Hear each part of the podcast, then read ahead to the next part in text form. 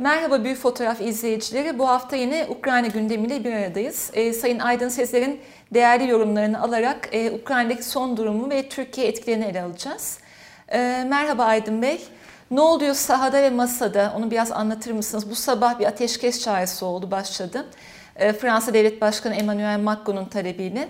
Bundan sonra ne bekleyebiliriz bu hafta? E, bu Bugünkü ateşkes e, genel bir ateşkes değil. Dört şehirdeki e, sivillerin tahliyesine yönelik bir ateşkes. Aslında e, birkaç gün önce de zaten bu konuda bir uzlaşı sağlanmış sağlanmıştı. Ancak dün e, maalesef e, sivillerin de aralarında olduğu gruplara yönelik e, çok yoğun bir e, Rus bombardımanı yaşadık. E, siviller yine bir kez daha mağdur, mağdur oldular bu tahliye sürecinde. E, dolayısıyla e, sahada böyle bir gelişme var. Bugün ondan itibaren e, sabah bugün bu sabah ondan itibaren Rusya bu dört şehirde geçici ateşkes ilan edeceğini duyurdu. Sahada Rusya'nın ilerleyişi çok net bir şekilde bariz devam ediyor. Odessa'ya kadar ulaşıyorlar ki bu Ukrayna'nın Karadeniz'le ilişkisini kesmek anlamına geliyor. Bu şu açıdan çok önemli. En başta lojistik bağlamında, deniz trafiği bağlamında çok önemli. Zaten Azak Denizi'nde e, tamamen kesilmiş durumda. E, diplomasi masasında yani sahadaki e, bugün üçüncü turu yapılacak görüşmeli teknik müzakerelerin ötesinde diplomasi masasında çok hareketli bir birkaç gün yaşadık. Macron'un görüşmeleri var. İsrail Başbakanı'nın devreye girmesi var. Bizzat yüz yüze görüşmek üzere e, Moskova'ya gitmesi söz konusu. Türkiye'nin çok fazla gelişme oldu bir de bu hafta değil mi? Dışişleri Bakanlığı nezdinde en azından. Evet, öyle söylenebilir ama etkisi konusunda e, bazı rezervlerim var. Onu Hı. Türkiye ama bunu zaten konuştuk başından beri. Ara bulucu olma isteğini e, gündeme getiriyor ama neden e, ara bulucu olamadığına dair de bir takım şeyler söylemek lazım. Bennett Moskova'da e, Putin'le görüştükten sonra Zelenski ile telefon görüşmesi yaptı. Hemen daha sonra Almanya'ya gitti. Scholz'la görüştü. Yine Zelenski ile telefon görüşmesi yaptı. Ve dün gece e, tekrar Putin'le telefon görüşmesi yaptı. Dolayısıyla oldukça e, hareketli bir iki gün geçirdik. Bennett Zelenski'nin tercih ettiği arabuluculardan bir tanesiydi. Bunun altını çizelim. Hı hı. E, Macron'un temasları devam ediyor Putin'le. Bu insani koridor hatta Macron'un evet, talebiyle e, öyle e, belirtiliyor. Dolayısıyla e, her an her şey olabilir e, diplomasi masasında da. Ben aslında e, çok ümitliyim. Daha doğrusu çok e, ümitli olmak istiyorum, ümit etmek istiyorum. Çünkü bu savaş e, sivillerin hani o klasik söylem anlamda söylemiyorum. Çünkü başkasının savaşına taraf olmak ya da başkasının savaşında barış aktivisti olmanın bir maliyeti yok. Özellikle Türkiye'de yok. Bir defa bunun altını e, çizelim çünkü sırtımızda bir bagajla analiz yapıyoruz. E, dolayısıyla sivil can kayıplarının ötesinde sayıları milyona ulaşan insanların doğuya ve batıya göç hareketine de e, tanık oluyoruz. Bir buçuk milyon olmuş. Şimdi itibariyle. burada tabii bir de e, Avrupa'ya giden e, sığınmacılarla ilgili Avrupa'nın yaklaşımını e, bir cümleyle de olsa ifade etmek gerekiyor. E, bu e, son derece önemli. Kucak açıyorlar. Öyle de yapmaları lazım. Ama son iki senede e, özellikle Akdeniz'de Libya'dan giden göçmenlerin engellenmesi için İrini operasyonu başlatan Avrupa Birliği'nin ve orada yüzlerce insanın bile bile ölüme terk edildiği bir dünyada bunlar geçmiş yüzyılda değil birkaç sene önce birkaç ay önce olan olaylar ya da Türkiye'den gitmeye çalışan doğulu Suriyeli ve veya başka ülkelerden e, gitmeye çalışan mültecilere ya da sığınmacılara yönelik politikasına bakınca e, insan düşünmeden edemiyor. Zaten sizin yanılmıyorsam duvarda da bir evet. yeşil gözlü e, sarışın tırnak içerisinde söylüyorum bir yazınız medeni vardı. Medeni mülteciler. Evet medeni mülteciler. Dolayısıyla buna da bir şekilde değinmemiz gerekiyor. İnşallah e, Akdeniz sahillerinde e, tekrar yüzlerce kişinin bir defada öldüğü bir mülteci akınına hem biz seyirci kalmayız hem de Avrupa seyirci kalmaz. Tabii yani mültecilere tekme atan kameramanlar gördük. Üstelik Macaristan. Avrupa sınırında. Evet. Ee, peki Batı ambargolarına gelirsek çok büyük firmalar Rusya'dan çıkıyor. Çıktılar Microsoft'tan tutun Prada'ya, Nike'a en e, Rusya pazarında önemli şirketler. Bu e, Batı'nın Rusya yönelik ambargoları bu Batı şirketlerini mi vurdu ilk aşamada? Çünkü bir yandan da bankaları çıkıyor sistemden. Para tahsilatı belki sorun oluyor.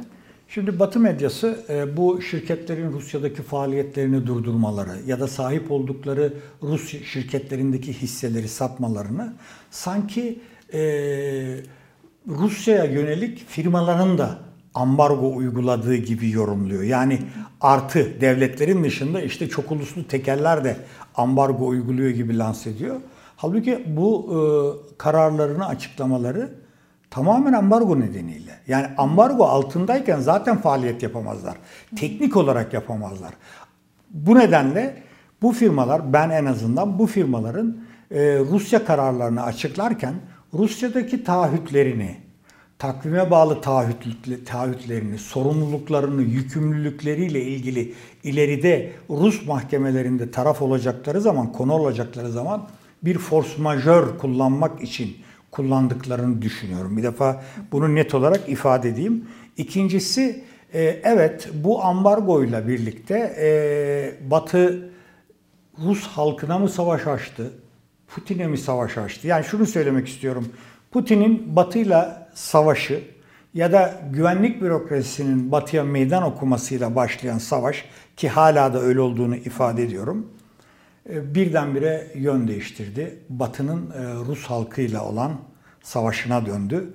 Dolayısıyla elbette Ukrayna'daki mağduriyet, özellikle sivillerle ilgili mağduriyetlerden bu arada ben bir de parantez açayım. Bir de Ukrayna'da neonazi gerçeğiyle de ilgili bu işin bu işin evveliyatı var. Bu sadece basit bir kara bir Rus propagandasının ötesinde en azından bölgeyi bilen ya da iz, bilme durumunda olan ya da izleyenler açısından da dikkate alınması gereken noktalardan bir tanesi. Rusya hiçbir zaman denazification esprisini ilk ve tek neden olarak kullanmadı.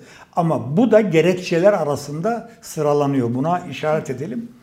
E, dolayısıyla e, çok uluslu şirketlerin e, faaliyetlerini durdurması Moskova'daki altyapılarını, varlıklarını Rus ekonomisine terk etmeleri sonuçları doğurduğu gibi ki Rusya Putin zaten sermaye çıkışına da sınırlamalar getirdiğinden öyle e, kolayca satıp varlıklarını dışarıda çıkartamayacakları için bu firmaların faaliyetlerini durdurmaları Rus iş hayatında bu şirketlerde çalışan binlerce Rus'un da mağdur olması anlamına geliyor.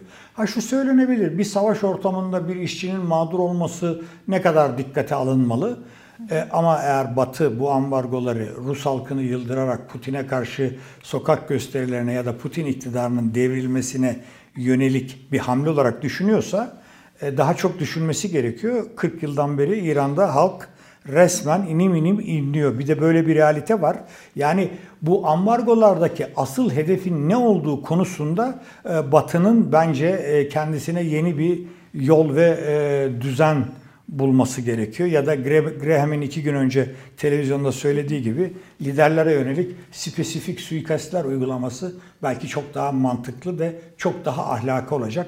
Burada tabii ironi de içeriyor bu kelime. Suçun ee, bireyselliğinden bahsediyoruz aslında. Tabii yani Graham söyledi zaten Putin'e suikast düzenleyelim dedi. Şimdi dolayısıyla Batı değerleriyle ilgili tartışmalar yapılırken e, insanların tümünün kendilerini sorgulaması gerekiyor. Ben sorguluyorum. Çok açık ve net söylüyorum. Ben sorguluyorum. Ben başkalarının savaşına taraf olmak ya da e, barış aktivisti olmanın ötesinde Türkiye'nin taraf olduğu savaşlarla ilgili de tutumum gayet net olduğu için sırtımda buna rağmen olan bagajı e, hafifletmeye çalışıyorum. Bunu da açık yüreklilikle ifade ediyorum. Peki ambargoya ufak bir parantez açalım. Türkiye açısından e, çok fazla ticaret yapıyoruz Rusya ile. O e, para tahsilatı nasıl yapacağız? Birçok bankada çünkü SWIFT'ten çıkıyor şu anda. Rubleye mi döneceğiz? Şimdi e, Melekşe Hanım biliyorsunuz biz e, Kırım konusunda ilk günden beri çok net siyasi duruş sergileyen bir ülkeyiz. Fakat biz buna rağmen Batı ambargolarına uymadık son 8 seneden beri.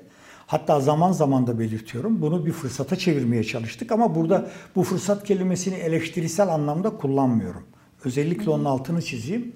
Şimdi bugüne kadar hükümetin geçen perşe, e, geç 23'ü 23'ündeki özel programımızdan Erdoğan Putin görüşmesinden sonra Türkiye'nin izlediği tarafsız kalma politikasını desteklediğimi defalarca açıkladım.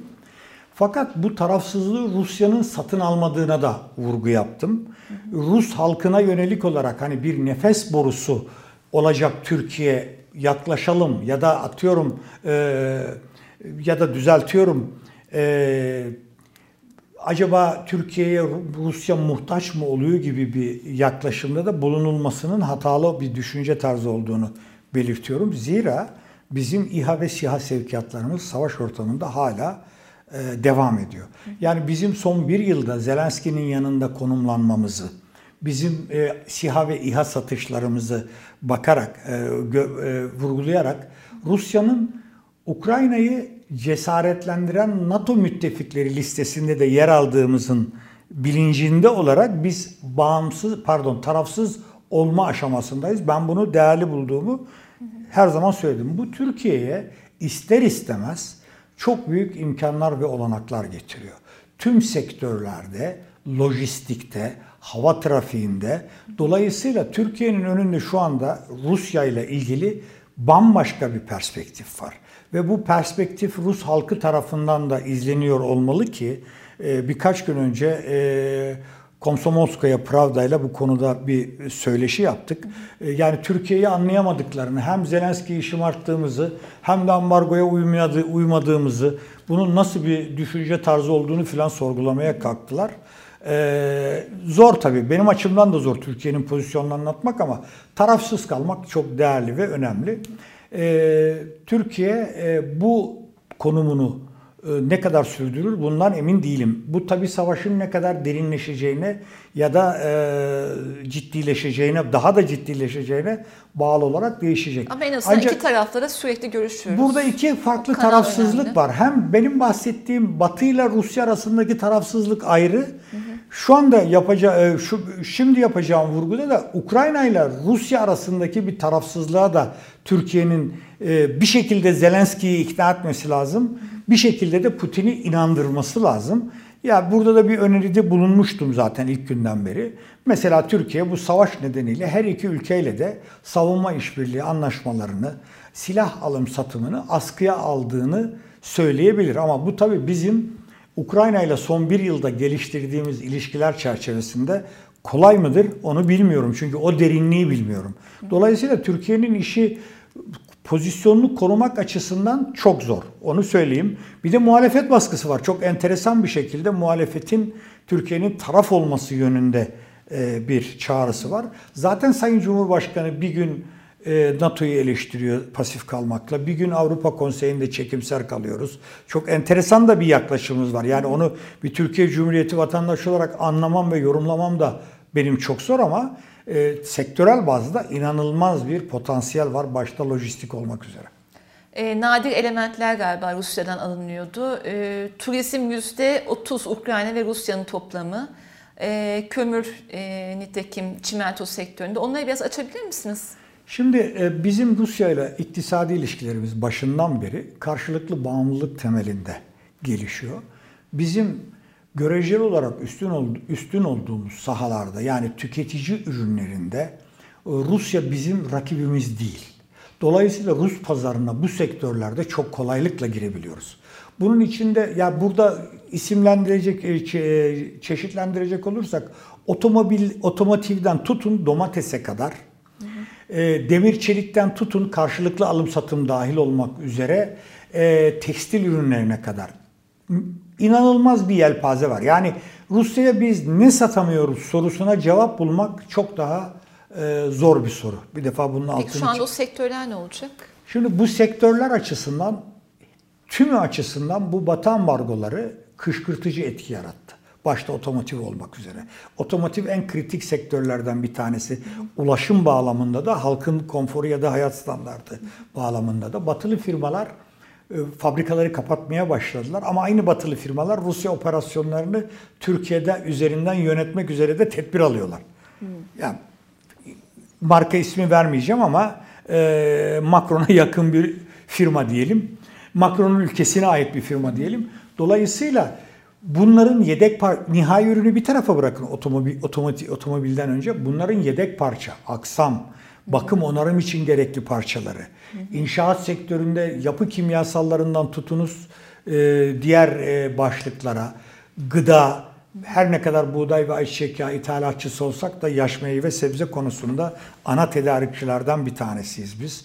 Dolayısıyla tüm sektörler tekstilden e, inşaat malzemelerine, camdan mobilyaya dolayısıyla böyle bir talep patlaması olacak. Bu talep patlamasını hangi lojistik imkan ve olanaklarla ve trafikle nereden yönetileceği e, bir sorun olarak karşımıza Bir de çıkacak. Azak Denizi'ne galiba 22 tane gemi bekletiliyor yağ taşıyan. O Hani Türkiye- lojistik açıdan da bazı şeyler olacak önümüzdeki O da teknik savaşın getirdiği teknik anlamdaki e, force major şeylerden kaynaklanan, nedenlerden kaynaklanan e, bir boyut. E, burada bir de son olarak bu bahiste e, şunu ifade etmemiz gerekiyor. Elbette bu savaşın uzun sürmemesini, bir an önce barışın tesis edilmesini istiyor birisi olarak söylüyorum.